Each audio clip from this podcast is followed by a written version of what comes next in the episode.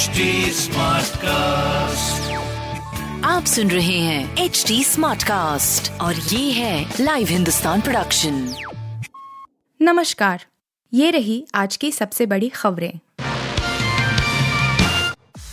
गुजरात में बजी चुनाव की रणभेरी एक और पाँच दिसंबर को मतदान। गुजरात विधानसभा चुनाव की तारीखों का इंतज़ार अब खत्म हो गया है। चुनाव आयोग ने गुरुवार को गुजरात की चुनावी तारीखों का ऐलान कर दिया है। पहले राउंड का मतदान एक दिसंबर को होगा और दूसरे चरण की वोटिंग पाँच दिसंबर को होगी। इसके बाद 8 दिसंबर को चुनाव का नतीजा आएगा। इसी दिन हिमाचल प्रदेश के चुनावी नतीजों का भी ऐलान होना है, जहाँ 12 नवंबर को एक ही राउंड में वोटिंग होने वाली है। गुजरात चुनाव में 2007 से ही दिसंबर में चुनाव होता रहा है और दो राउंड में वोटिंग की परंपरा रही है।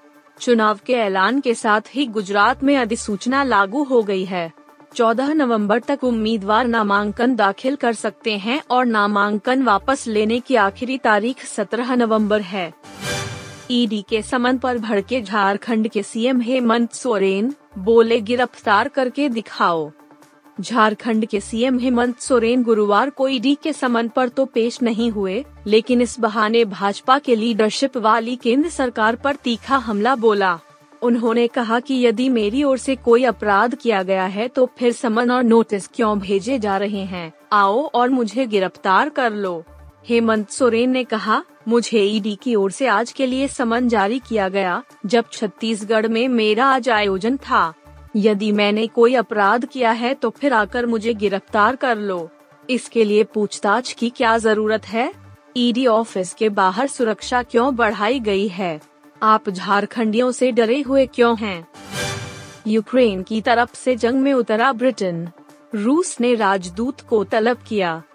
रूस और यूक्रेन के बीच युद्ध शुरू हुए आठ महीने से ज़्यादा हो गए हैं, लेकिन किसी को जीत नहीं मिली है। यूक्रेन के समर्थन में पश्चिमी देशों के आने के चलते पुतिन लगातार उन पर निशाना साध रहे हैं। इस बीच, रूस ने गुरुवार को ब्रिटिश राजदूत को तलब कर विरोध जताया है।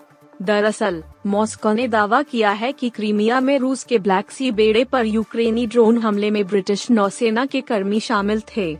राजदूत डेबोरा ब्रोनर्ट साढ़े दस बजे स्थानीय समय, शून्य सात तीन शून्य जी एम टी, पर विदेश मंत्रालय पहुँची।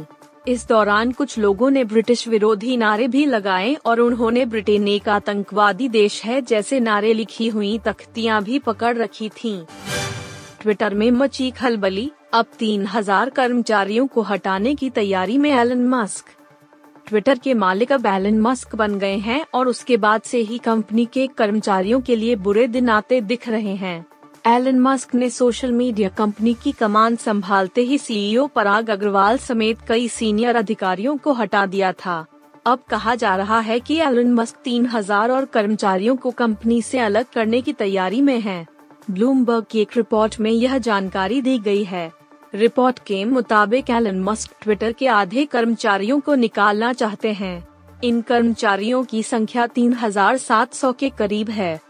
इन एम्प्लॉज को इस सप्ताह के अंत तक नौकरी से निकाले जाने की जानकारी दे दी जाएगी। कपिल शर्मा के शो में पहुँचे अनुपम खेर तो भड़के लोग। कपिल शर्मा के शो का नया सीज़न शुरू हो चुका है। इसमें सिलेब्स अपनी फ़िल्में प्रमोट करने आ रहे हैं। हाल ही में अनुपम खेर फ़िल्म ऊंचाई के प्रमोशन के लिए वहाँ पहुँचे। उनके साथ सारिका, नीना गुप्ता, बोमनी रानी भी थे। अनुपम खेर ने शूट की कई तस्वीरें और वीडियोज़ सोशल मीडिया पर पोस्ट किए हैं। पोस्ट करते ही वह ट्रोल्स के निशाने पर आ गए। लोगों ने उनको द कश्मीर फाइल्स के वक्त कपिल शर्मा के साथ हुआ विवाद याद दिलाया है। अनुपम खेर ने कपिल शर्मा के शो पर पहुंचकर काफ़ी बढ़िया वक्त बिताया। यह बात उनकी तस्वीरों से साफ़ समझ आ रही है। पहली तस्वीर में कपिल अनुपम खेर को किस करते दिख रहे हैं? उन्होंने लिखा है द कपिल शर्मा शो पर अपनी फ़िल्म ऊंचाई प्रमोट करके काफ़ी मज़ा आया। शुक्रिया प्यारे कपिल शर्मा और अर्चना पूरन सिंह और पूरी टीम इस प्यार गर्मजोशी और तारीफ़ के लिए। मैं इतना ज़्यादा हंसा के मेरे जबड़े अभी भी दुख रहे हैं। आप सुन रहे थे हिंदुस्तान का डेली न्यूज़ रैप, जो एच टी स्मार्ट कास्ट की एक बीटा संस्करण का हिस्सा है। आप हमें फेसबुक ट्विटर और इंस्टाग्राम पे एट एच टी या podcasts@hindustantimes.com पर ईमेल के द्वारा सुझाव दे सकते हैं